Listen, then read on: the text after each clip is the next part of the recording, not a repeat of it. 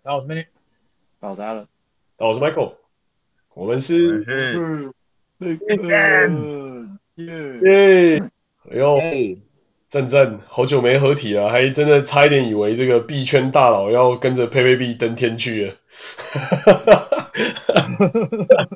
那个。现在这个币圈大佬出现在这个三人局里面，势必想着我就拿着屁钱来打赏这两个穷人，这样。你我在想着，为什么我来到这里，你还要挖苦我错失的机会？没有，我整个人就焦虑起来了。没有没有没有，你完你完全没有错失什么机会。我我昨我昨天这个昨天看着 NVIDIA 起飞，这才是真的是错失机会啊。哈哈哈！哦，这真的是奇怪的一个。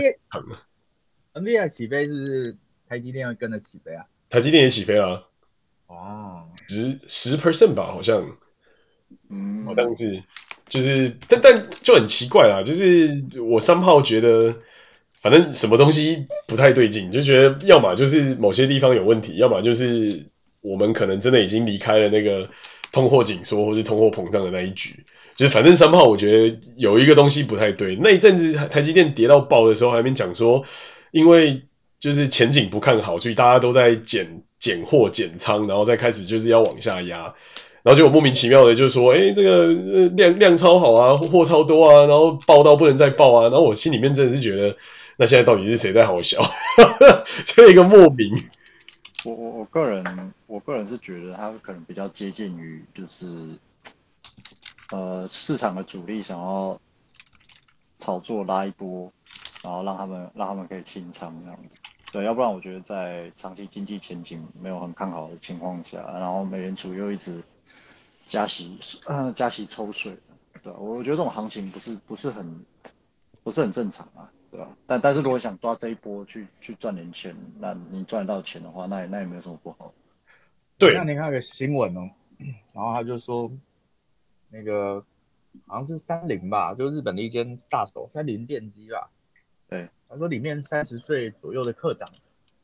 因为这个泡沫化经济的关系，他们领的薪水多都超过两千万日币。哦，好爽哇！可是。它实际上跟日本这里的实际环境的感受起来不太一样，因为其实怎么说？对啊，是赚到的真的可以领真的真真的有在嘉兴那么多人不多啊，但是日本这里的物价上涨的蛮明显的。真的吗？日本物价真的有上涨到很明显吗？蛮蛮多的，而且日本现在正在就是前阵子抓了超多那种。你如果呃来日本玩，但是你退税了，但是商品没带出去的，哦，你可能来这里转卖啊或干嘛做生意的，对，好像说他们抓抓了超多的，这明显就是国家缺钱，要开始在要开始动手脚了，到处到处清仓的概念，到处停，嗯，所以说这一波有印钞，日本这里还在印啊，但是印的钱它不是不是很平均的分配啊，都是又又跑到一些。本来就很有钱的人手上，嗯，但好像一直以来都是这样吧，因为有钱的人就会有限嘛，有限的人就会有资源，有资源的人最后就会再把这些东西再停回来。对啊，可是你又物价又上涨了，蛮多的，比如说一瓶牛奶好了，以前一个一瓶一百五，对，然后一一升的吧，但是现在一个要两百二，哦，那也涨蛮多的。那还是是涨蛮多了，确实是有。鸡蛋也涨蛮多了，很多东西都蛮多的。涨了涨了，快要你能说多少？一百五，然后到两百二，涨了快要六六七十块去，哎，哇，那真的是蛮。然后饮料的话，以前大概是九八一百吧，现在要一百三十六，一百三十八。嗯。哦，那真的真的确实是蛮多的。对啊，然后有一些外来品也是因为日币跌很多的关系。嗯，我看我看我前两天在看一个投影机，它刚刚在日本卖的时候是二十五万日币，嗯，现在在日本卖最便宜要三十四万，哇，这这个涨也涨太多了吧？而且它 它不是它不是水货，它是日本公司货。你说就是日本产的就对，不是日本产，就是他那间公司在日本是是官方在卖的，他直接涨了。哦，那那真真的是真的是确实是蛮有感。对啊对啊，所以所以其实就就感觉好像怪怪的，跟你一样有一种感觉哪里好像怪怪。对啊，我对不对？就是好像 somehow 真的觉得什么地方不太，就是 doesn't add up，就是 something doesn't add up，真的是 doesn't add up，就很很很不合理，就是觉得。那现在这一波到底这这个就是这个风口，我觉得感觉是站到这个风口起来，正准备要起飞。但我三炮觉得某些地方就是不太对。我我是觉得以消费以消费电子的呃的市场来说，嗯、呃，萎缩萎缩是有可能的、啊。然后就是说它成长停滞，我认为应该是大概率会发生的事情。对，我我是从我是从一个。呃，一个生活的基本常识去推啊，那比方说，呃，我们刚刚提到物价上涨嘛，嗯，那很多生活必用品的的消费哦，其实还不止这些啊，还有什么电费啊，一些阿里不达的，就这些东西，以以一般民众的角度来说，它、嗯、这这这些硬性的开销上涨，对，那那他一定会挤压到他在其他方呃非非生存或生活必要的那种消费的投入。或至少是减少投入，比方说，呃，旅游啊、消费啊、上馆子，有可能上馆子吃饭的次数啊，或者是你换手机的频率啊，什么的。嗯对，那如果说它在消费性电子，就是消费电子，我觉得一定会受到影响。如果说这种生活基本物价涨那么夸张的话，嗯，对吧？那不不是说大家不用，因为这已经是手机这种东西已经是生活必用必备物品。但是对，但是对大部分来说，其实如果说他真的手头上没什么钱。那他他机子就可以用久一点，嗯，对吧？那就不要那么快换嘛。那那这样一定会影响到那些呃相关产业或公司的的的的那个什么营收和利润嘛。我觉得这我我是从这一点去看的。嗯哼，对了，可以可以理解，但是 somehow 我觉得这也是一个我还没办法 fully comprehend 的东西。就是这这一段时间我去了趟欧洲嘛，然后我我觉得其实。并没有感觉到萧条诶，老实讲，就是整体而言的的支出，尤其是在这种就是旅游的支出上面，其实是一个爆炸性的成长。就是我我觉得非常夸张的一件事情，是我们那时候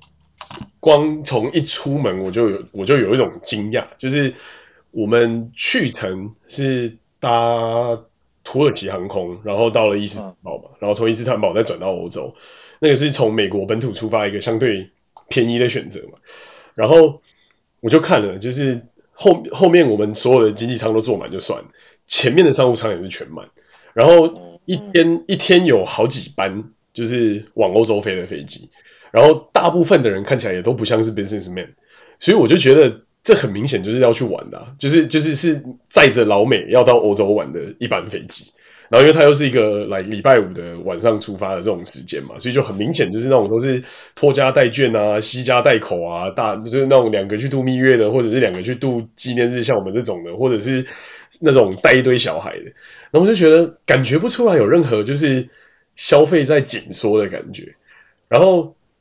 到了当地之后，所有的那种我们看查过的，或是看到那种什么名店啊、什么米其林啊、什么有的没的，哎，每一间都是爆满的。然后爆满就算了，他还要就是他也要预约，然后预约他还要就是每一个 check，然后这这也是很多餐厅他们的约法现在变得很奸诈，就是你一定要付预约费，你才可以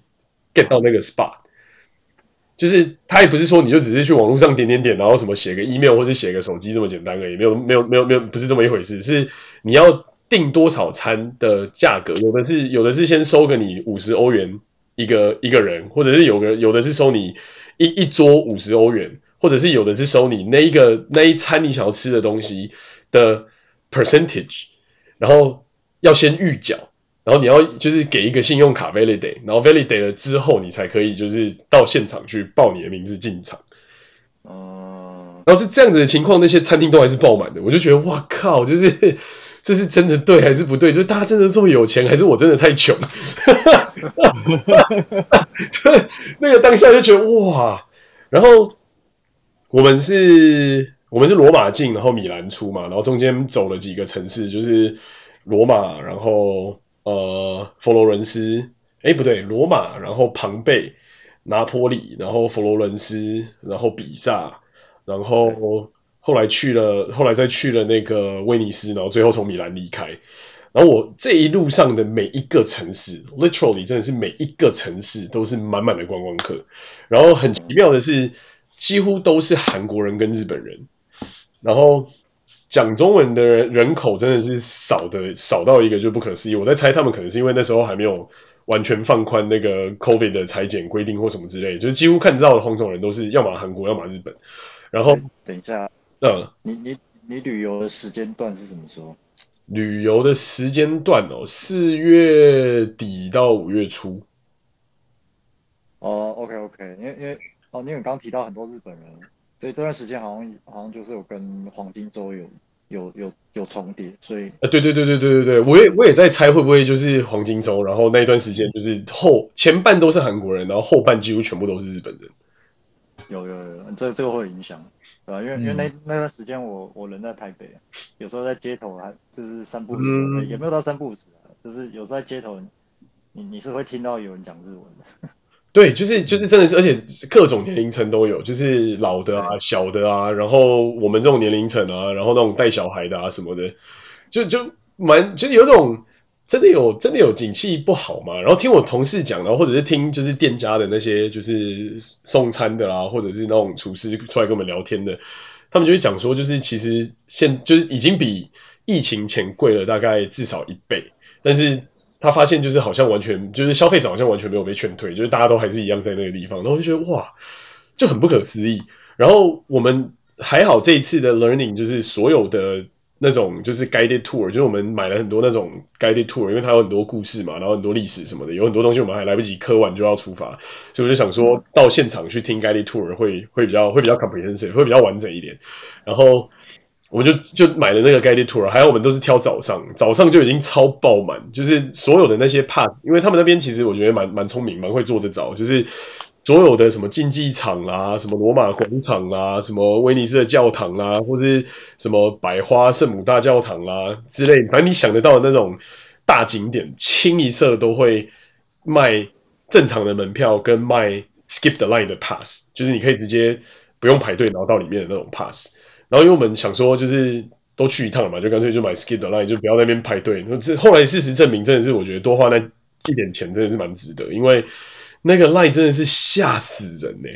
在梵蒂冈的那个博物馆是我印象最深刻的，因为其他那几天都是我们一大早一大清晨就去，然后梵蒂冈那一天是一大清晨就去梵蒂冈，然后就已经排队排到就是很像迪士尼一样，然后绕出来又绕出来又绕出来这样，然后然后而且那是来清晨六点哦，就是六点整就已经满满的游客在那个圣彼得大教堂的那个广场前面排到炸出来这样，然后我们。登去教堂屋顶看完，然后下来，然后要去那个博物馆，然后那个博物馆刚好是大概来中午，好像中午十二点还下午一点，我已经有点忘记，反正就是中午下午的那个时间点。哇，那个排队简直是一个无法想象诶，就是梵蒂冈的外面是一座城墙嘛，因为它是以前一个城堡改造的，然后它的那个城堡的那个排队，就那种那个那个人龙，就差不多是像台北的那个信义区，你从一零一排到。那个台北台北市政府火车站那里，哇，就是不是不是从一零一到一零一下面的站，是从一零一排到市府站那样子的人龙诶，然后我就想说，哇靠，就是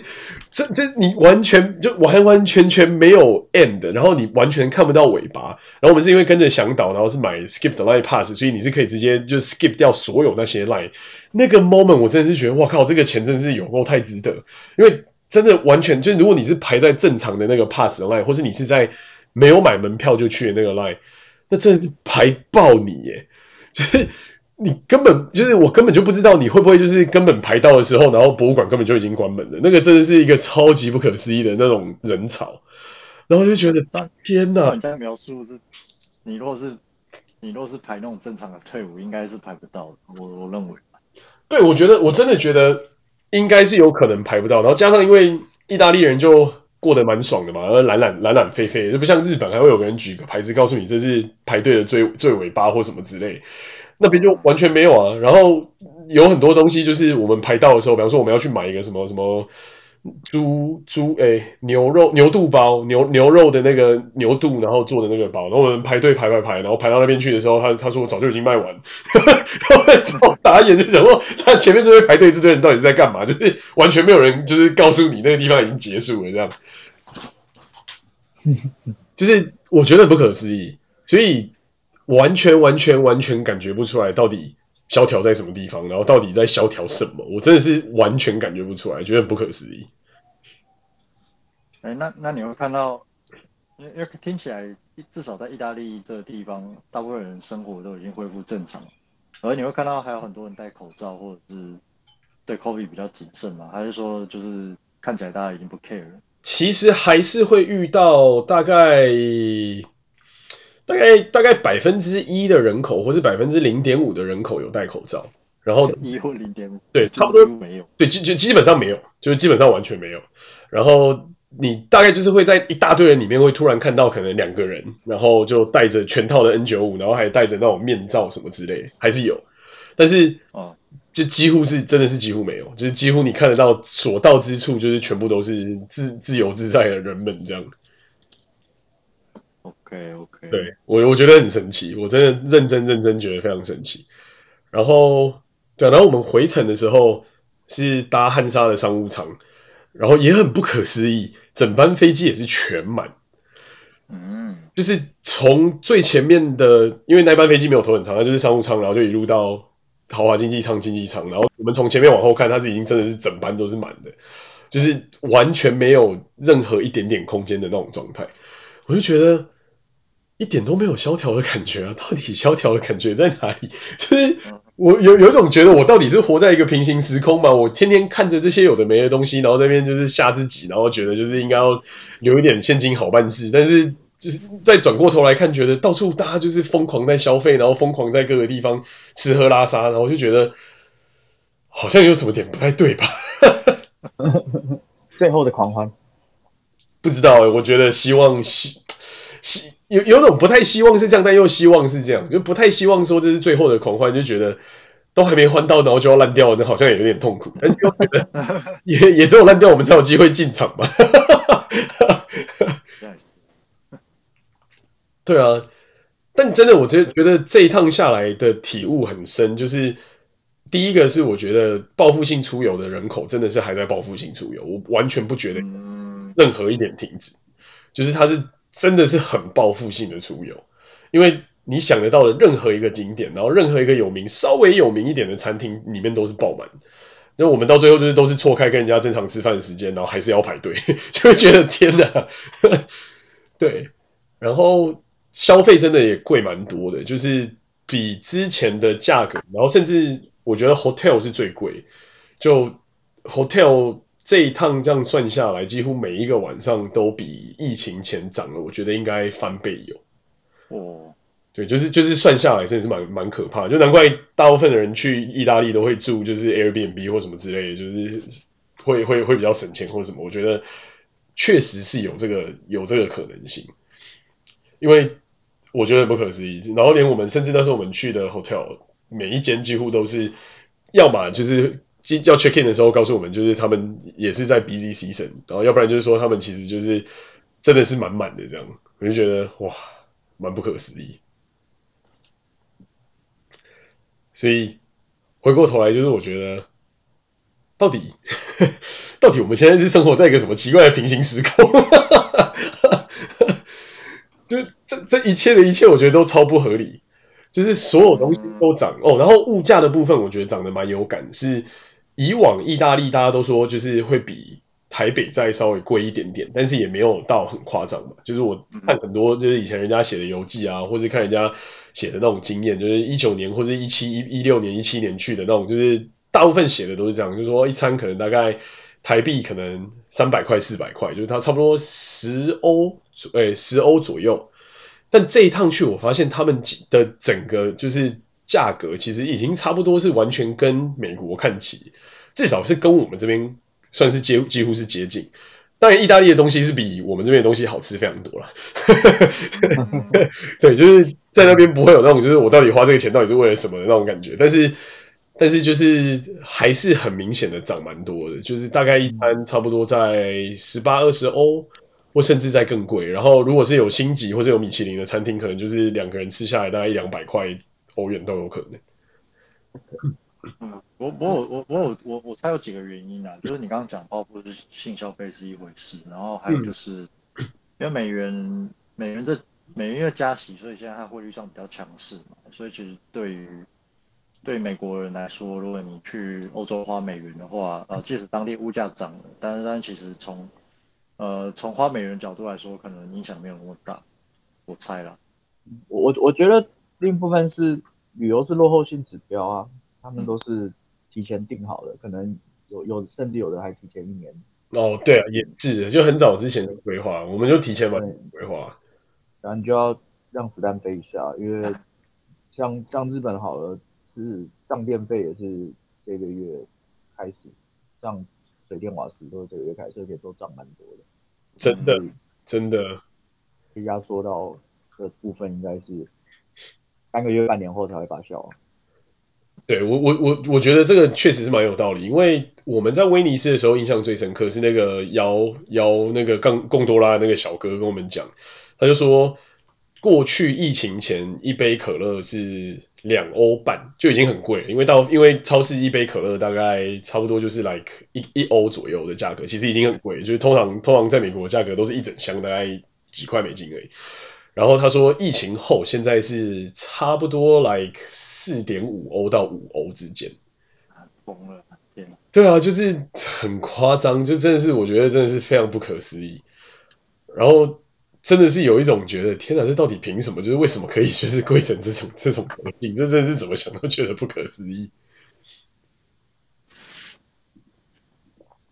所以 maybe 是滞后指标，然后 maybe 可能半年或是一年后可能就会有差别吧，我觉得。对啊，对啊，不是说现在现在都在小岛吗？就是这这会是那种蜡烛要熄灭前，最后最后特别亮的那一刻，烧的最旺的那个时候。是，而且而且对有钱人来说，旅游不并不是什么很大的花费吧？你要从可能从好呃。豪宅系列的房地产或者是豪车之类的去看，才知道有没有影响到有钱人。确实是从这个角度来看，确实确实是没有错，就是对他们来讲，可能就是一种零用钱的小钱而已。对啊，嗯，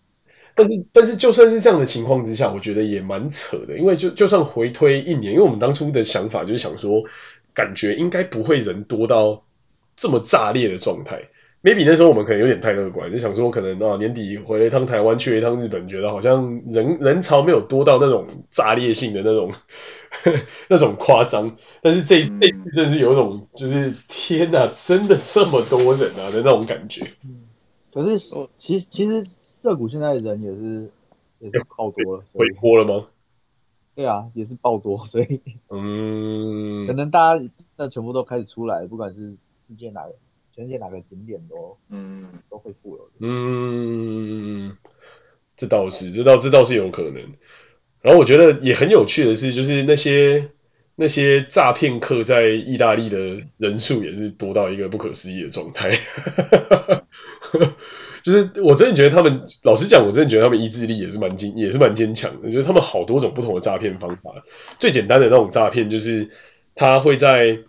人龙之中硬把什么东西塞到你手上，然后就跟你要钱。就比方说什么塞一朵花给你啊，或者是呃塞一个什么那个要要喂喂喂鸽子的饲料啊，或者是什么奇怪的手环。然后如果你跟他们对到眼，他就开始跟你讲话，然后就开始过来，就是要把那东西弄到你手上，对不对？就很可怕。然后我们去之前，我们就很很小心，所以我们就。即不太跟任何人有什么太多 eye contact，或者也不太跟他们 engage，但是你就会发现他们这些人真的就是藏在各种就是景点之中，什么竞技场的旁边啊，什么米兰大教堂的隔壁啊，什么那种威尼斯广场里面啊，到处都有这种人。然后这些就真的就就算了，然后还有那种什么要你签名支持他、联署他什么有的没的呃 whatever 组织啊，然后接下来就跟你要钱。然后再不然就是坐在那个地方，然后就是把他的画丢在地板上，然后如果你踩到，他就跟你收很多钱。哇，超多哎、欸、这有一种觉得天哪，这这些人为什么好手好脚不要去做一些正经事的那种感觉？对啊，其实其实我其实我觉得你讲到一个欧洲的现实面，就是很多人，我我我我是不知道为什么亚洲亚洲很多人他好像对欧洲有抱有很多粉红泡泡那种不切实际的幻想，真的，就好像好像每个人都是，就是在那个在他们认知的欧洲里面，好像每个人都是贵族，然后都很有很有什么呃很有 manner，呃很很很很绅士或者是很淑女，然后每个人都过得非常优雅，然后又是那个什么呃。有品、优雅、有品味的的那种的那种生活，但那事实上根本就不是这样。真的，真的完完全不是这样。因为因为社会上其实还是充斥了大量，嗯，我不知道该怎么形容，就姑且称之为，你可以说贫穷阶级或者是中下阶级吧。嗯嗯嗯，就是，而且具体原因我也不知道啦，但是欧洲其实很，就是就像你讲的，他明明好手好脚，但是就。就不愿意干正经事的那种的那种，对啊，对，就就很，我我不知道，就就我自己主观的感受，我觉得以社会比例来说，他可能可能会比呃亚洲还要偏高一些，呃偏高一些，对，然后这些人有一些可能他有吸毒或是有精神问精神状况的问题，是，他对可能又会做一些除了除了你刚你刚讲那些我都觉得还好，对，至少他不会他不会让你觉得有什么威胁性还是还是什么鬼的。对，但有一些比较夸张的，他可能就会做一些，呃，你不知道他在干嘛，但是你就，但是你一看你就觉得这个人大概有大概有问题，最好不要太接近。嗯，我我觉得这个确实也是一个蛮有趣的观察，就是你刚才讲的没有错，这些人真的是他们就真的对我来讲，他就是 do their own business，虽然他看起来就是真的是蛮讨厌，然后好手好脚不去做一些正经事，但是。就从另外一个角度想，就是他至少没有拿把枪或者拿把刀，然后抵着你或干嘛的。就是可能在美国住久都有这种被害妄想症，时不时路上就有人拿着枪走过来之类的这种，就是觉得大家都是校委的这种可能性，在那边确实是没有。然后我觉得我们运气算蛮好的，但是大家敢问，就是我们整趟路下来，可能是因为避开所有大众运输，就是我们几乎只要能走得到的地方就用走的，然后不能走得到的地方就是叫 Uber。所以，几乎没有坐到任何地铁或者是大众运输的东西，就只有从机场出来跟机场进去的的那一段路会坐到就是机场快线，然后还有路途中会坐他们的高铁，就意大利的高铁。然后我觉得。听到，因为我们在餐餐厅吃饭的时候，就会听，就是那个服务员他们的小哥，他们很爱聊天嘛，然后他们就会过来讲，然后他们就会讲说，就是我们有没有遇到扒手啊？如果遇到，他们觉得很抱歉啊，那就是那是那是不应该的意大利人啊，正常的意大利人应该要跟他们一样做好吃的东西给我们吃，什么什么之类。然后，然后他们就会讲说，然后我们就说，我们确实好像还没有碰到那种。他说，哦，那我们运气很好。他说，就是他们通常都会集中在地铁站。他说，尤其在南站啊，罗马的地铁站，他说因为很挤嘛，然后你可能站在门边，他东西就是干了之后就跑，然后门关起来，你也你也你也没办法怎样这样，所以对他们就讲蛮多这个，然后哦不得不说，我觉得我这一次最刮目相看的东西是意大利的高铁，我真的是去的时候对他一点都没有任何一点期待，就想说就是。已经听听了好多人讲，就是他们的火车都很危险，他们的地铁都很危险，然后到处都有人在扒手，到处都有就是在那边摸东西什么。然后我们的高铁的路也都是要带着一堆行李走的时候，所以我就很担心，就是会发生什么事情。然后就想说，好，既然这样的话，头等舱跟跟一般的客舱没有差多少钱，我就换头等舱。哇，我真的是有生以来坐到最屌的头等舱的的高铁，就是。台湾的高铁或是日本的新干线，可能日本新干线也有那种高级车厢，我还没坐到。就是大部分都是，比方说这边就是一排三个人，或是隔壁一排两个人，然后那种很挤的那种 setting 嘛。然后可能到商务车厢就是两个两个。比方说台湾的高铁是这样。那他们那边的高铁超屌，那个头等舱头等车厢里面一节车厢里面只有八个位置，然后每个位置都是可以躺平，然后中间还会给免费的餐点，就是其实餐点也是包含在那个那个费用里面。但是我就觉得哇，超划算呢！就是它的距离其实也蛮远的，就是一一一段路可能也是 like 好几个小时的的高铁，然后基本上那一整节车厢里面不会超过我至少这段看下来就是不会超过就是满座以外的人，就是最多最多就是满座，不会再有其他人，因为不会有其他边走来走去或是那种看起来很诡异的人，然后就觉得哇，那个第一个是那个 quality 真的是好的不得了，然后。车上的饮食的那个水平，我觉得也蛮高的，就是它是米其林的厨师做好的餐点，然后在车上就是给你 cater，然后你还有就是铁的金属的餐具跟就是陶瓷的餐餐盘这样，我真的是有一种觉得哇塞，就是这真的是很不错，而且跟坐飞机比起来，就是因为你坐飞机要换城市的麻烦嘛，安检然后 check in 行李什么的，没浪费很多时间。高铁就是你东西拉到它的。他的车站，然后你就直接拉上车，然后在车站他还有贵宾室，所以我就觉得哇，就是有点突突破我的想象，就是天哪，原来竟然有这么屌的这种 service，真的有种井蛙看世界的感觉。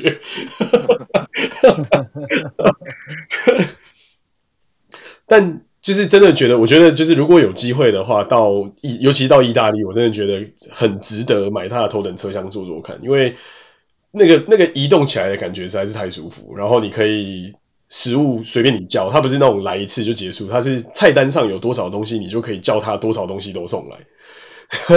然后，哦、对，然后额外付费啊，不用，对，完全不用额外付费。你想要多吃一多吃两道主菜，你想要多吃三道主菜，你想要多叫就是几个沙拉都可以。然后我们一开始也是不懂，然后也是因为跟我们一起做的乘客大部分都是商务客比较多，就是很明显他就是带着一个公事包，然后穿着西装，然后要去上班的那种样子的人。然后就看我们隔壁一个哥坐下来之后，哇，他简直就像在吃满汉全席一样。从坐下的那一秒开始，先来一杯酒，然后接下来就开始喝，吃吃吃吃喝喝喝，吃吃吃吃喝喝，然后一路吃喝到就是我们准备要到佛罗伦斯要下车的时候，然后他还是就是拿了两个就是他的那个巧克力 bar，然后再下车这样，我就觉得哇，原来可以这样叫，专业专业，对对对，真的是专业，真的是蛮屌的。对，但但不得不说，我觉得它 service 非常好，然后东西真的蛮好吃的，然后位置非常非常宽，然后非常大，因为它是那种整个可以躺平的位置，你就想正常一节车厢，然后只有八个位置，那那个真的是我觉得完全突破我就是另外一个世界的想象。嗯，所以我觉得真的真的是那岗位，就是真的是运气真的非常好，就是在。那边没有遇到那种真的什么把你的东西刮开啊，或是偷东西或什么之类的这种这种鸟问题，因为我听到蛮多人都警告我们就是这件事情，然后也蛮多朋友都说去过，就是要么整个包包被干走，要么就是包包被打开里面东西都不见，然后还要什么把钱放在内衣内裤里，然后还有什么信用卡藏在鞋底之类的这种故事，我就觉得哇靠，真的有有这么恐怖吗？对，但事实证明是，我觉得一个霹雳小腰包就还蛮蛮蛮好用，然后真的是东西要背在前面，因为我们确实是有看到，就是有些人走着走着，然后他的包包就开了，然后你真的是完全看不出来到底是谁把他的包包拉开，这真的是我觉得蛮不可思议的地方。嗯，对，但是不过不过至少至少你还有机会在这个时候去。去旅个游啊，因为要不然接下来会发 这个世界会要要再发生什么事情，真的不好说。是你说疫情要卷土重来了吗？呃，这是一方面啊，另外一方面就是对啊，地缘政治冲突嘛，对吧、啊？战争什么时候会开打，那个都不好讲。哦，中国已经失业率二十趴了、啊，哦，有到这么高了？他们没有，这还是官方公布的数据哦，这实际实际情况一定只会更差。他是说年年轻人失业率啊。所以可能实际失业率不知道会应该会少一点，但但就算是这样，它的比例还是蛮惊人的。就这这还是蛮恐怖，我就我真的还是不知道到底现在这个世界到底是在一个什么样的状态。当时确实完全就像你讲的一样，我们去年在开始要定这趟 trip 的时候，当时的想法就是有一种不知道欧洲战场到底会打多久，因为还没打完嘛，然后也不知道就是到底还有没有机会再出国，因为全世界都在锁。然后就有一种好啦，牙一咬，心一横，就觉得好啦，钱花一花，然后可以可以可以去走走的时候，可以去看看的时候，赶快去走走看看一些还没有看到、还没有体验到的东西，这样。嗯，对，因为现在现在现在还我是觉得蛮难得的，就是三年疫情之后，现在到现在这个状态，应该是已经大部分国家应该都已经解封了，因为像像现在日本，嗯，它也是在黄金黄金周，也就是五四月底五月初的时候。就已经解除了，就是呃呃，就是解除了你要特别提出证明，你才能够入国日本的要求。哦，比方说你要么打过疫苗，要么就是呃，像我没有打疫苗的嘛，那、嗯、那你就要，那我就要提出，比方说登机前四十八小时阴性证明，嗯、然后后来他这些都废除了，嗯、就随便你。哦，对啊，我觉得这个确实影响也是还蛮大，因为我们这趟去真的很有趣，完全没有看到，完全几乎可以说是完全没有看到任何一个。讲应该说也有啦，就是我们路上还会遇到，但是就是完全没有看到大妈团。就以前他们看到最多的，就是我们很多朋友讲说最多的就是那种来自来自各地的大妈团，然后会操着一口很重的口音的那种，就是会有蛮多这。哦、这一趟很有趣的是，真的完全没有看到，然后真的完全都没有，就是大妈团。然后大妈团就只有韩国的大妈团，就是。我也觉得蛮奇妙，就是这这一趟去的几乎全部的大妈都是韩韩裔的，我也不了解这到底是因为那边有什么 promotion 还是有什么东西公干，就是真的超级无敌多，这个真的是我自己不太不太能够理解到底为什么。然后从另外一个角度来看，就是日本团真的是蛮多，因为五月好像是五月一号开始就慢慢陆陆续续的越来越多人，然后我们后来就几乎像我们去威尼斯的时候住。住在威尼斯那边的时候，几乎那边几乎都是日本人，就是你看得到路上在晃来晃去的黄人面孔，他们清一色都是日本人。嗯，但但日本人应该是真的是落后指标，日本人应该会变少很多，汇率太低了。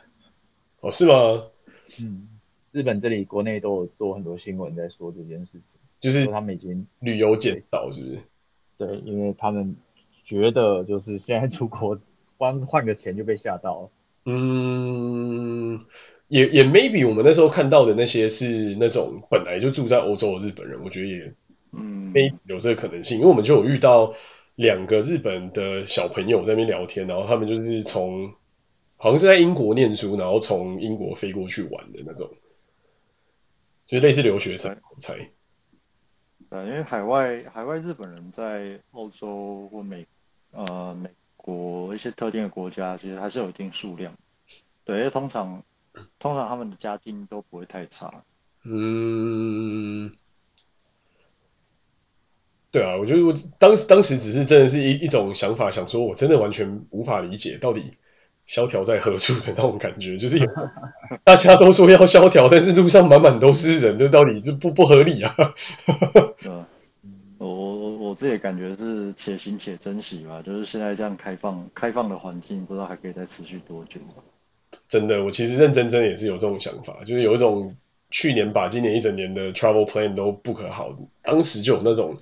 就不知道为什么有一心里面有一股感觉，觉得好像哦，对，就觉得好像就是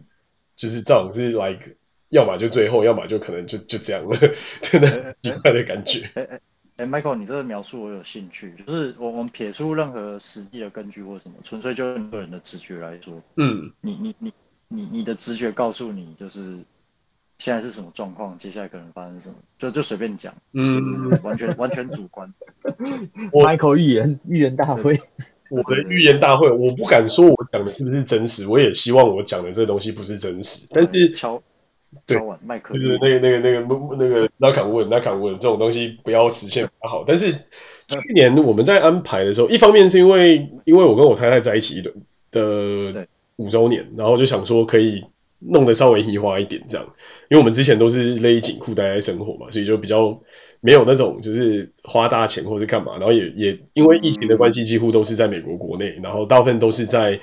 西岸为主，就是我们开车可以到的地方，就很少就是飞来飞去或干嘛。然后，一方面是因为这样，然后另外一方面是觉得这一切都很反常，就是嗯，所有的所有的工资都在都在涨，然后所有的所有的物价都在涨，可是工资涨的速度跟不上物价涨的速度，然后到处都在缺工，所以你看得到的所有一级产业，就是所有那些。农林渔牧业全部缺工缺到爆，然后三级产业也全部缺工缺到爆，然后二级产业因为遇到疫情，所以很多东西被中断，所以很多就是都是几乎都是滞后。好，然后这个这个这个怪这个东西就 contribute 到很多东西，就是到房价就一直往上冲嘛，然后整个环境就一直往上跑，然后各式各样的消费品或者是吃饭的东西，或是有的没的东西，全部都涨到一个翻天。那这是第一个 sign，我就觉得这不太对劲，因为这个这个通膨有那么点像二九年的那种螺旋性的通膨，就是因为薪资上来，所以东西就变贵，因为东西变贵，薪资又变贵，因为薪资变贵，又东西变贵，然后就越来越高，越来越高，越来越高，高到一定程度之后，薪资不会再上去了，可是物价会再继续往上冲，哦，然后就会开始彻底就是失控，然后就会进入失落的三十年的那种感觉，那个。那个那个当下的那个那个 moment 的那种既视感很重，因为那那个速度真的太快。就是我们从刚来五年前到五年后，就我最常讲的那个例子嘛，一个便当从十块变成十八块，几乎要翻倍。可是薪水而言没有到翻倍啊。对很明显，这就是一个已经通膨有点就是 out of control 的那种感觉。然后第二个就是那时候听到很多，因为我们有很多。因为我当时在在北京嘛，然后在在看整个就是大中华区的生意，然后有很多客户，然后就会发现很多客户他们都还过得还还可以，但是也有很多客户都过得不太行，然后有各各地开始有一些什么的没的东西，就你就看他们转贴的东西，因为他们有时候也会有些能贴，有些不能贴嘛，所以你看那些能够被贴出来的东西，开始有一些指向那种什么哦，哪些银行开始被挤兑啊，哪些地方开始。就是不太行啊，然后那然后你就慢慢的那些东西就再也看不到，你就会突然看到就是说什么河南的消息啊，河北的消息啊，或者是什么其他那些内陆的消息就全部都不见，然后接下来就只剩下、呃、北上广啊这种一线城市的这个东西。好，然后再来就是你开始会慢慢看到战争相关的东西还没有要结束，然后所有跟欧洲战场相关的东西都还在延烧。然后他们的他们的绝地大反攻不是说要要什么呃等这些设备都到齐，然后等东西都到齐，然后他们就要就是就是反正乌克兰就要反过来就是要压着压着俄罗斯打嘛，因为现在都是俄罗斯压着乌克兰打嘛，然后接着就风向就换成好像是呃乌克兰要改压着俄罗斯打这样，那我就觉得如果这东西一旦升级，感觉这就不会这么简单了啊。就是有一种，我一开始压着你打，然后现在你反过来揍了我好几拳，那我可能不敲你敲回去吗？就是，这这是一个人性嘛。就是，对，你你今天先虽然说你现在打我是不对，但是哎，突然发现这个小弟好像很强很能打，那你是不是也会有种被激起斗志，就会有种好，那我要要干就干到底的那种感觉，然后就觉得这也不太妙。然后综合这些东西，然后再加上那那一阵子，我说实话真的是被那一阵子的裁员裁到，我真的是有种觉得。很累，就是有一种很深层的不确定感。就是你先看完一波，所有各家的老板们都每个每个每个老板们都在那边加薪加到爆炸，然后接下来你又发现就是，哎，每个公司又在缩减支出，然后要开始砍人，要开始干嘛，然后有的没的东西这样没完没了，然后我就觉得这不对，这这这这绝对不对。老大开始在套现出场的时候，就是不对的时候。就如果老大还坐在那里，就是老神在在，那就至少可以说就是大家都大家都还有根可以分。老大都开始准备要就是卷裤带跑人的时候，跑路的时候，你就知道这这个事情有点大条。然后就在那个 moment，我就觉得好不行，反正不管怎么样，我就是要把这东西 book 下来，然后就是后面就且战且走吧。深深层的感觉就是这样来。哦，所以你现在讲的是当初想要从北京跑路。跑路出来的那个时候，不是不是不是，是去年我在，是去年我在 book，就是我今年的这一堆旅游的的想法。哦，book 一个旅游这么这么多事情，感觉很忧郁哎。对啊，就是就是有一种觉得明明才感觉我们要从疫情出来，但完全看不到那个隧道那一边的灯到底在哪里的那种感觉。嗯，然后那个 moment 让我觉得，if not now, might be never。的那种感觉，然后就觉得好吧，就就那那那就闹啊，就是我宁可就是宁可就是闹，也不要 never 嘛。对，所以我就就把所有东西都 book 好，然后就把一整年的各种有的没的 trip，然后从头到尾要去哪里，什么的没的东西全部都安排安排，弄一弄，然后准备一下这样。对啊，所以你说这个心心路历程大概是这样了。我觉得不是在北京的时候的感觉，我觉得是在这边的感觉。当时在北京的时候的感觉是觉得好像有什么大事要发生，然后觉得世界的变动好像快要成定局，然后我想要在那个成定局之前到定局的另一边，就是我不太想要在定局的那一边。所以那个时候的那个 moment 就做这个决定，然后运气也很好，我觉得这个决定就也蛮 顺利的吧，就走到现在。Okay, okay. 对，然后去年真的是在定这些东西的时候，我真的是有种觉得不想要被就是 按在地上摩擦。对，所以你说的是你去年看今年的时候嘛？但我比较好奇的是，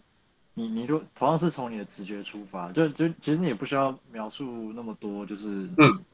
你你你认为这个直觉是从哪来的现实根据？就是完全就是你个人的主观。你你你从今年你看。看接下来的未来，你你觉得接下来会怎么走？我觉得接下来会怎么走？我觉得会狂欢一阵子，然后可能就会某个某个黑天鹅或是灰犀牛，然后正正当大家歌舞升平的那个 moment，然后突然开始一口气往下冲。我我自己最深层的一种 intuition 是这种感觉，哦，对，就是真的是有一种就是会往下螺旋。那一但是但是同时也有一种感觉是这个螺旋 maybe 是一个翻身的好机会，就是我觉得它螺旋不至于就是到结束，我觉得螺旋是会在那个地方，然后可能会一小段时间，然后可能会蛮痛苦的，可是同时我觉得有一些其他的曙光会在其他的地方，比方说像现在一直在各种 AI 的。或者是各种其他的东西的，嗯，对，我的感觉是这样了，我我最深处对自己心里面看到这些东西的感觉是这样。对，那那以这个以这个方以这个方向方向来说，我觉得跟我跟我跟我理性的预测其实没有差很多。我我我看法是应该会有一个什么大事情发生。然后会让事会让整个大环境还有人们对未来预期急转直下，对，那因为现在因为现在的情况，我自己推测应该是这样，因为说现实情况是怎么样，跟人们他他心里对现实的认知，这这个很多时候是往往是两回事。嗯，就比方说，其实现在的经济状况还有物价物价通膨，其实并没有那么呃，并不容并不容大部分人那么那么乐观，对吧？可是。可是可能因为是宣传，也或者是大家真的疫情憋太久了，他有一种盲目性的乐观，就认为啊，接下来一切都会好起来，所以他就是这样子的心态跟认知，呃，去带动了他们现在看似乐观的消费行为或是生活等等，所以才会造成这样的反差，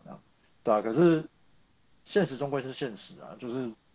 呃，现实的状态如果是往比较糟糕的情况去发展的话，那总有一天会。或者是它恶化到人们没办法再逃避或面对它的时候，呃，然后那个时候人们的认知或预期又又开始某种程度上跟那个时候比较糟糕现实对标的时候，那他们的行为跟决策才会才会直接被反映出来，所以它中间会有一个滞后的，呃，就是这样子。嗯，对，然后然后第二大环境的话。以政治来讲，对吧？之前就跟你们聊过很多了，对吧？我我的看法一直都是，现在整个国际地缘政治的格局就是，什么时候什么时候会在在东亚再爆一场战争，那我觉得真的不好说，对吧？因为现在看起来就是世界各个主要国家，对吧？如果你们一直如果你们这这尤尤其最近这几个月，你一直在关注新闻的话，你会发现，嗯、现在我认为现在局势跟二战爆发前越来越像，就是很多国家就是。表态站队，表态站队，对，那就是这现在阵营已经分分得很清楚，嗯哼，对，然后对很多事情的态度跟立场也都非常的，也都非常的明确，就是现在就只差这个导火索在哪里引爆而已，对，而且而且现在而且现在不管是日本啊呃中国就不用讲了，现在日本美国，你你如果去看它很多政策和做法，嗯，其实都是都是在都都是已经在做准备了，对啊，那那其实我。我其实我早几年我就看到这个苗头，只是那个时候讲可能，包括你们可能都都觉得啊，就是有那么严重吗，或者什么的，对啊，但但但是事情已经演变到今天这个地步，就就变成是很多事情都已经被拿在台面上公开讨论，就已经没有人去，已经没有人去质疑，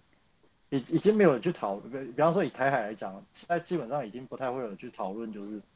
呃，就是到底是什么和和平还是什么鬼的。现在大部分的主轴已经放在。到底什么时候开战？我但我觉得我还是不太看出来到底开战的点是什么。就是虽然说这些东西，我觉得都都都是一个问题。但我觉得 somehow 这些问题都听起来比较像是内部的状状况，而不是真正会开战的这种问题。对，应该说他实际的剧本到底到最后会怎么走？因为我不是上帝，我也不知道。嗯。而且，但是我我认为，就是战争随时，呃，也有可能不会从台海开始啊。就是说，但它随时会在某个地方爆开。嗯。那那其实我是不意外，因为照现在的局势来看，大概率就是会发生这种事。嗯。对，然后这是这是政治方方面，然后经济的部分，我们刚刚就讨论了一些嘛，那就不用。也就不用再赘述了。就是如果中间它要发生一些呃灰天鹅或灰犀牛，嗯啊，导致整个市场情况急转直呃急转直下什么的，对啊，那那也不用，那也不值得奇怪啊，因为现在大环，现在现在状况就是这个样子。那北你的看法呢？从币圈看法吗？觉得是什么？嗯，我币圈哦，币圈现在是就是萎靡不振啊，怎么样都。没有人想要进来，我想应该大家也是怕有一些风险吧。哦。那至于我觉得，可能是因为 AI 的快速发展，让大让大家都有点压力吧。就是我是说，所谓国与国之间会有压力。嗯嗯。如果你跟不上，或者你已经确定之后，要有一个大的哦，这大的 gap 可能跨不过去了，那你是不是要做个决断？就是呃，该。该发生战争啊，或者是该做挑战，要赶快趁现在。所以有一种现在不打，你之后没有什么理由可以打这样的概念啊。对啊，然后再来是在经济上来讲，其实他们也是有很多这样的说法嘛。嗯。接下来就是无人机，然后 AI 控制。嗯。基本上那种大型自动工厂会自动把无人机生产出来，所以战争它已经不再是人员消耗的问题了，嗯，它已经变成。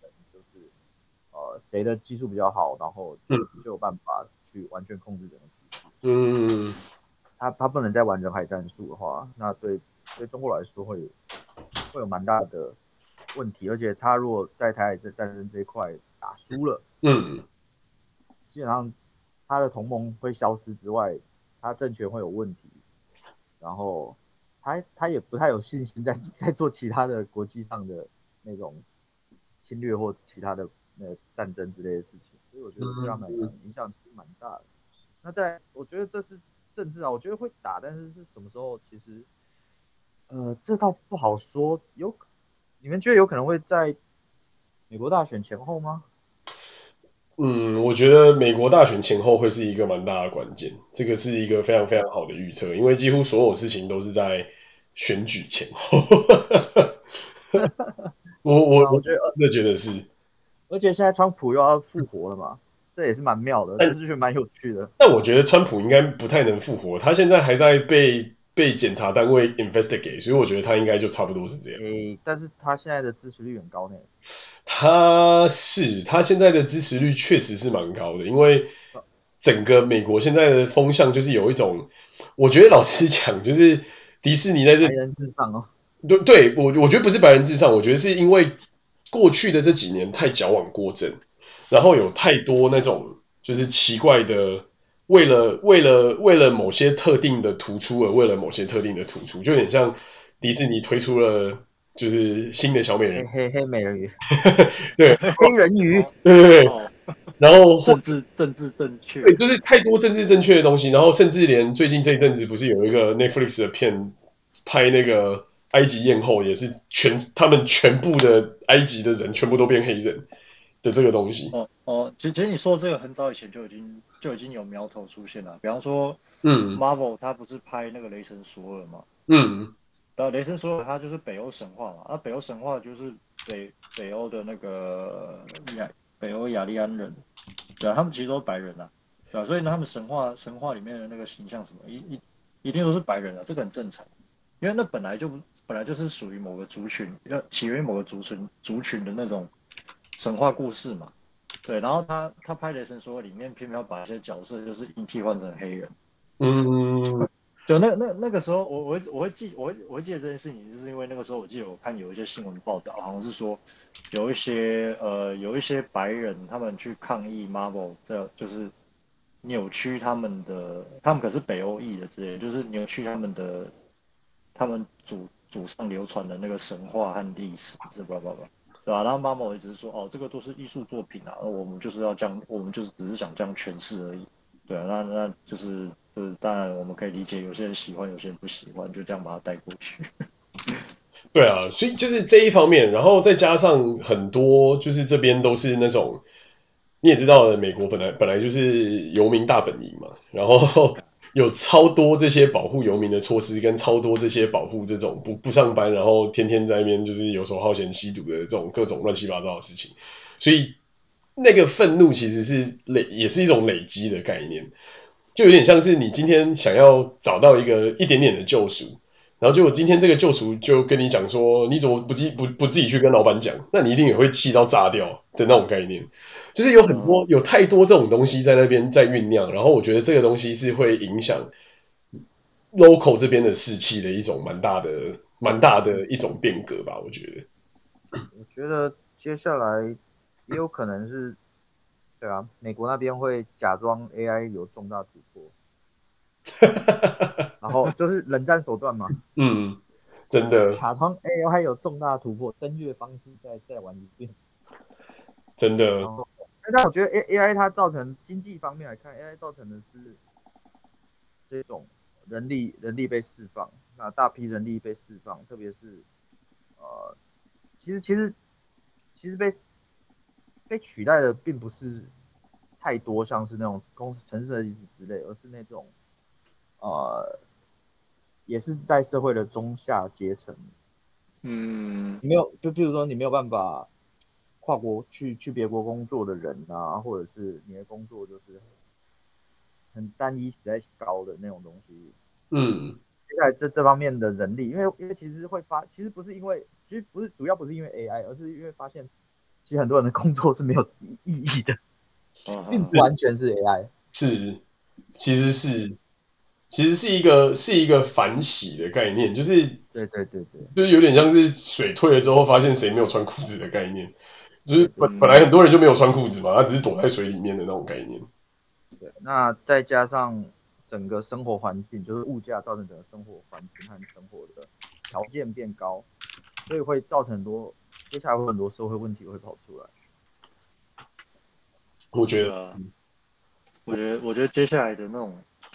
阶层之间的矛盾或隔阂，应该应该会应该会越越演越烈。应该说，掌握了掌握了生产知识，或者是呃，我有点忘记台湾有没有这个中文词，大陆叫生产生产材料。生产材料，呃，生产材料就是说，呃，有点类似你你可以用来创造财富的资本嘛。最简单的举例就是，呃，工厂的机台啊什么。那就是生产工具啊，就是就是生产工具。对啊，对。生产工具又分呃硬硬件的，就是看得到，就像你说的机台或工厂而，呃看不见无形的，就是比方说你你脑中的专业知识或者是智慧，嗯，但是这些这些这些是可以用来创造价值的，简称统称生产材料，对，但是社会上掌握生产材料，毕竟毕竟都是少数人啊，呃，毕竟都是相对少数的人嘛，那大部分那随着技术进步还有 AI 的迭代，那很多。很多本来就没有生，本来就跟生产材料沾不上边的，呃，而且通常又是社会中下层，占多数社会多数的这些人，对，他们他们在社会上取得财富或流动性的的可能性跟窗口就只会越来越小，对，那同时掌握生产材料的人，对，就是技术的进步，那他们他们可以生产出来的，呃，他们可以创造的价值越来越大，那那就像我记得我们之前有有有聊过嘛。嗯，啊，就是如果说在这个区，如果说照我们这个逻辑这样推下去的话，那那最终社会上绝大多数跟生产的材料，呃，不管是硬件还是软件，就是你沾不上边的，嗯，早晚会被排除的，排除出这个这个循环系统之外。讲讲难听一点，就是被抛弃了。对，但但是与此同时，他们的肉身还在这个社，还在这个同一跟我们生活在同一个社会。然后他们有共，然后大部分又跟又跟，比方说你我一样有有一个同样的政治身份，哦，比方说他，呃，比方说在美国，然后还是很多人他他跟你一样是美国公民啊什么的，但你也不能就让他肉体消失或赶走。对，那接下来这个矛盾你要怎么办？但但但其实我觉得这个东西就有点像之前讨论过的嘛，就其实真的改变了这个变革的东西，并不是因为经济的原因，而是因为自动化的。对啊，然后财富分配跟资源分配，然后造成的问题嘛，就像就有点像这个世界上的食物其实是够这个世界上所有人吃，但是有太多人有太多食物，然后有太多人是吃不到食物，所以才造成饥荒。嗯，对啊，可是其实说这个又说到人性的问题，这是我主观的看法。其实之前就聊过，就是我并没有，我并不觉得那么乐观。就是，哎哎，因为其实你从现在的情况就就可以推推敲出来。嗯，就是以食物这么最基本的东西来说，其实现在的生产力完全够每个人，呃，不敢说不敢说温饱了，至少可以可以让每个人不用饿肚子，或是不不用营养不良。这个技术上理论上做得到啊，可是为什么搞那么久，到现在还是很多人，就是事实上饥承受饥饿这个痛苦的人还是这么多。对啊，对对，那那从从粮食这一点你都做不到，那接后后面接下来。就是更快速的技术进步，加上 AI，它创造了更多的为社会创造更多的价值。就是你要期望，就是这些创造价值可以被呃相对均均等的去分给那些就是已经被很大概很大概会被抛弃的人吗？就是上面上面掌握权力和资源的大佬，他们会这样想吗？我我个人我个人是认为是不会的。从粮食这一点来看。呃，我得出的结论很简单，就是这样。那除非他们人心、人性跟人心可以在短时间内做那么大的改变，但这个也不太不不切实际。那我我的看法反而是相反的，因为今天 AI 能够做到的东西都是虚拟的东西，嗯，然后这些人还是有非常大的需要存在在这个世界上做所谓的实体的东西。就包含是售货也好，或是包含是做菜也好，或是盖房子也好，或是各式各样的这种需要动手的东西，所以我反而从某个面向上来讲，我反而觉得这些人不会消失，因为你还是要，嗯、你还是需要做这件事情，就你没有办法，你没有办法不做这件事情。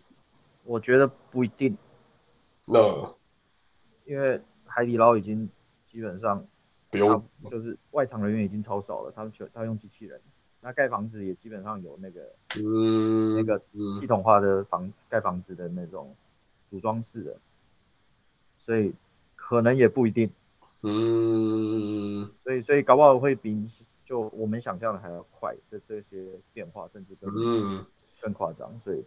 不一定真的需要人，而且 Elon Musk 快要研发出这个陪伴式性爱机器人。所以，所以天网要产生了，然后现在人类的就是下一代也准备要被灭绝了。然后我一直说，对，其实真的也不太需要真的人去做一件事情。如果 robot 真的出来的话，再搭配 AI 就不需要了。嗯。但是，但是我们我们看，我们我们当然是有分短期和长期啊。对，短期是会是是不会被取代，而且短期是。会有一些哦，可能也会有一些 balance 问题，但长期来说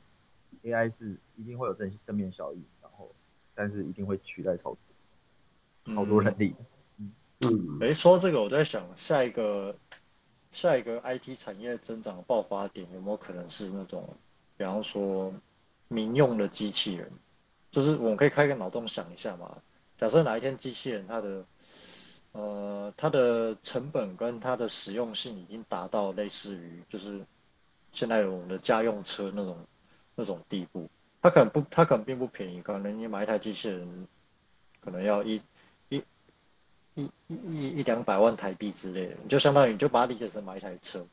对，可是你买回来，你买回来放家里之后，哎，你可以。你可以教他做做家务啊，或者是做什么？我觉得你像是你的机器佣人一样。但是你说的性爱服务，那那可能只是其中之一，嗯、对吧？那那它作为一个机器人，它里面一定有软件，一定有软体，就 software。然后它这个 software 的呃用什么作业系统，然后可以装什么 app 或是软件，对吧？我觉得这种这个应用的潜能呢，我觉得也是另外一种无限大。嗯，是。等于等于到最后还是人类被自动化消灭了，所以真的是且活且珍惜啊！这样听起来好像我们的未来就是慢慢的往了一个很奇妙的地方，把我们自己取代掉，就有点像我们这这这阵子推出来说 AI，目的都是要把目前正在写 code 或者是写程式的这些人的工作减轻，但是减轻到最后会不会就是？对，就是就是老板老板有一天拍拍你的肩膀说，嗯，辛苦你了，你可以走。对啊，嗯，辛苦你了，这个 ChatGPT 帮帮帮我完成了你要写的所有 code。呃，蛮可怕，蛮可怕的，这真的是蛮可怕。对，而且而且我觉得我觉得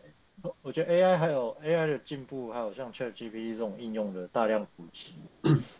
嗯，对它造成的影响很。很多也是结构性的。举个例子来说，有有些我现在有一种说法，我个人是从逻辑上去推想，我我是偏向认同的。对啊，就是在 AI 的时代，是学历这个东西，它会再进一步贬值。嗯，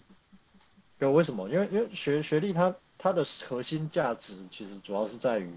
你你在那个学校你受过的训练，然后你学到知识什么什么。对，可是可是这个东西，它它这个考核的过程其实很。呃，不管是做作业啊，或者什么也好啊，对吧、啊？你你你你不可能百分之百去去防止别人去使用 AI 去找答案或者写作业，对吧、啊？那那如果说你你在学校里面这些考核训练的过程，很大一部分都都可以被学生用 AI 去去去 skip 掉的话，对吧、啊？那那到最后你你你这个系你这个系统培养出来的学生有有你预期，就就是在专业能力上有你你你最后一开始预期的那种。规划的那样的表现嘛，那不可能不进来。嗯，我觉得教育的方式可能要被改变吧。对对对对，因为你妈，你你以前就花大量时间什么背一些背一些知识，然后把它记起来，这些事情现在完全没有意义嘛。但是是啊是啊，但是你是在背的过程中，你可能会有一些，可能是会有一些思考产生，会有一些逻辑产生。对，但是有没有办法是我我养我既养成那种逻辑？但我又不用花时间背这种没有意义的东西，然后，嗯，对，然后我只要具备必要的逻辑解决问题能力，还有沟通能力就够了。然后我可能以前我到大学我毕业要十八十八岁，我可能十十二三岁就毕业了，嗯，剩下日子可能可以去玩，你可以去找女朋友，可以去缴费，然后二二十岁就开始工作，三十岁就退休。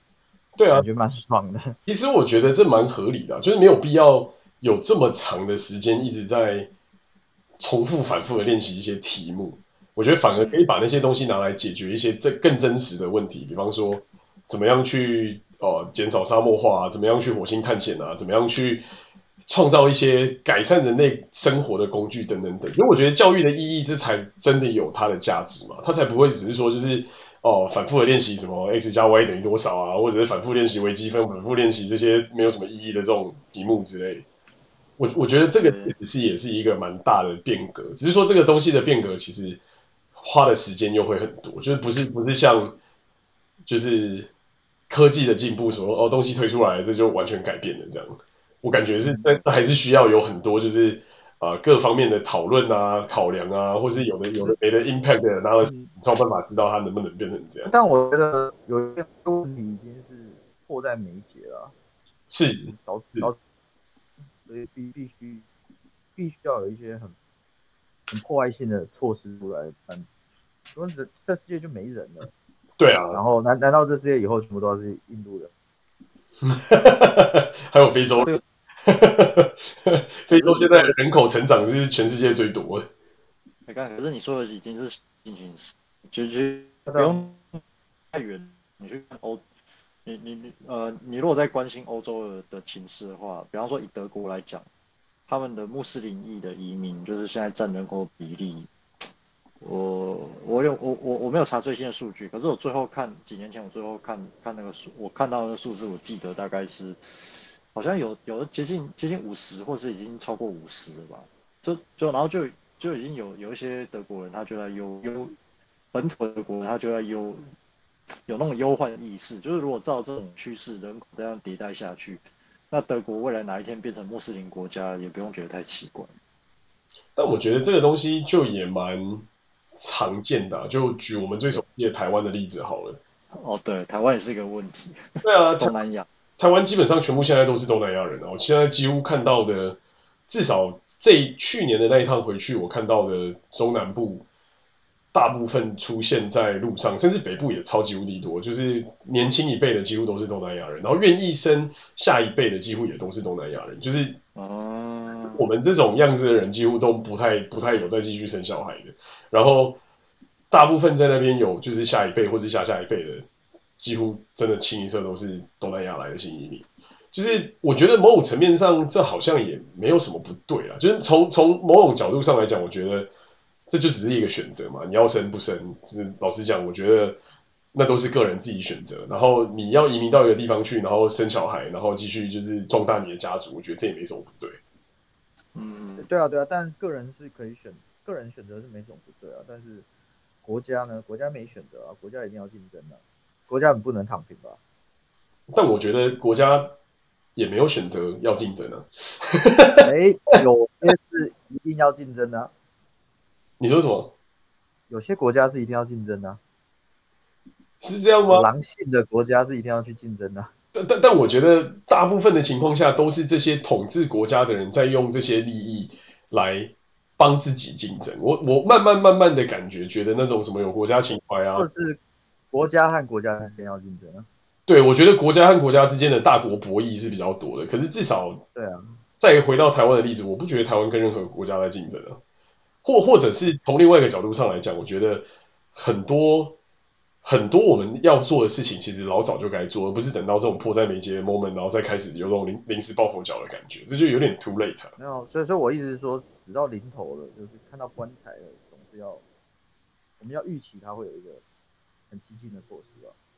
对吧？是啦，这个这这我倒是这我倒是蛮蛮认同，就是这个这个就回过头来到就是哪一个国家有最最强的内化能力，然后把这些东西转化成能够可以马上及时拿来应用的东西，最后它就会是最强的国家。我自己的感觉是这样，就就有点像是当年的，就是日本的成长史嘛，派了很多潜水史、潜唐史，然后他们把大唐兴盛的那一套全部都搬回去之后，他们。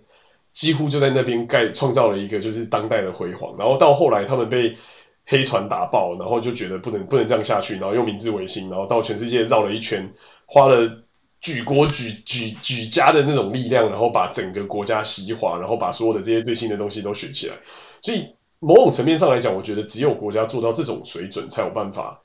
有这种能力吧，我感觉。嗯，但是我觉得，对啊，就是。那时候的时代环境，搞不好他们在做这些重大变革之前，也是像我们一样，觉得好像什么事情都不太对的感觉。哦，对啊，是是，那那那那个年代，我觉得可能比现在还更惨，然后又到处瘟疫啊，然后又在那边有的没的这种乱七八糟的问题。现在可能就是只是因为大家能够 communicate 多了，看得多了，所以想的比较多了。那个年代可能你真的说说实话要看到，你可能也要到那边你才有办法看得到。对啊，这个这个确实是这个这个我非常认同。所以所以时间点还可以再观察一下，是不是明年大选前？是，我觉得明年大选前会是一个蛮大的关键，然后的前一段时间会发生什么事情等等等。